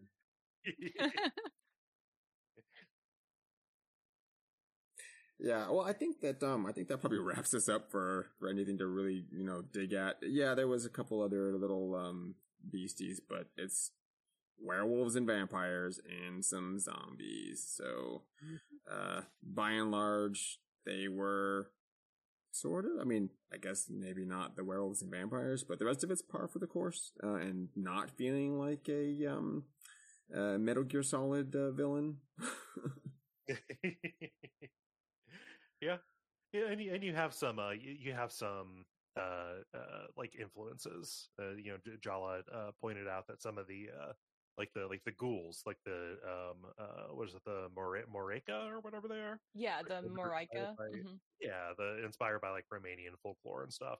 The way Yeah. that they present and function though are as you know as as, as zombies. You know, who happen to be you know thirsty for blood, but they're going to kill you regardless. Yeah, yeah, for sure. Um, but yeah, the bear, insofar as the monsters in this game, uh, is by and large pretty straightforward. You've seen troll-looking things like the uh, Urias monsters that are the uh, big Santa guys, um, soldats, which are the you know mechanic mechanical type zombies that are kind of like Frankenstein's army-ish. Yeah. Um, and then you know like the mutant baby is just like crazy mind horror anxiety creature of course you've seen living dolls before witches before vampires werewolves you Mm. know um, all pretty well straightforward and uh, moreau is like a, a, a merman equivalent but a Yeah. slash hunchback mutant type thing so the, the creature from some color of lagoon. You know, Yeah, Swamp Thing. He's just Yeah. You know, he's he spews out the muck instead of being made from it. just Yep. a just a gross little man. Gr- gross, sad little man. yeah. Oh well, I think that that uh, that's enough for Resident Evil Eight. Um, we will return when we probably take a look at a few of the other um, bits of the franchise and um, and see what what DLC comes out for this because there's DLC on the way, and I'm actually pretty interested. I'm hoping it's more with uh, Chris's side of things. That Mhm. that was kind of um, his banter between himself and his fire team was the most characterization we got out of almost anybody in the game. At least it felt like yeah it. Uh, so Yeah. seeing more of that and more of what they were up to, uh, aside from the, the the couple little notes you find where it's like I'm in the lab or we're scouting out the thing. It's like they Ethan's been doing a lot of stuff for just an everyman. Um, and that, that little, um, power up boost you get when you're, when you're Chris and just kind of mowing through everything. It's like, you guys could have done this a lot quicker. What were you doing? yeah So, he was underneath heisenberg's factory building a tank He was building a tank. That is that is true. He's like, I'm gonna need someone to give me like the number five wrench. And they had to go like go dig around for like the right screwdriver or something. Oh goodness. Yeah, well, um, thanks for having you both on the show. Uh, we'll do our little admin close up here. Uh, so, so Cole, uh, where can folks find you and uh, all the all the fun shows on your network? Yeah, uh, you can go to uh, duckfeed.tv. We do too many shows uh, uh, of per- of particular interest to people who listen to this. Uh, uh, Jala is a co-host on The Level, which is kind of a general uh, general interest video games show, kind of like a roundtable uh, kind of deal. Um, if you want to hear us talk uh, about a lot of Resident Evil games, we've done most of them uh, by this point, and we're going to be covering RE8 later, uh, uh, later on in the year. Watch out for Fireballs. It's like a uh, like a games club, like a book club, but for games uh, that I do with Gary Butterfield. And if you like horror stuff and beasties, every weekend um, on Friday and Saturday nights, I uh, I, I stream uh, my my uh, horror game streaming series Hex Crank Live uh, on Twitch.tv slash DuckFeedTV. Uh, and there's there's more if you just go check out the main site. There's lots of cool stuff there. All right. Well, I'll toss those up in the show notes. Um, and Jala, how about yourself? People can find me on the internet at Jalachan if I am to be found pretty much anywhere. Also, as Cole mentioned, I am on the Level Podcast, and if you want a direct link to that show, it's thelevelpodcast.com. All right. and you can find myself on Twitter primarily at Sentinut underscore plus. It will be in the notes as always. And for future and back episodes of the podcast, monsterdeer.monster is the place to go. And yeah, thanks for having uh, having you guys aboard. Uh, it was a good it was a good fun almost two hour chat, a little bit longer than uh, I thought it was going to go, but such is the way of talking about a larger franchise than just one single game. Any episode that I'm on of any show it becomes the longest episode of that show. Thank you for having me. This has been a good time. All right. Thank you guys. And with that, I think we'll say bye bye, folks. Bye-bye. Bye. Bye.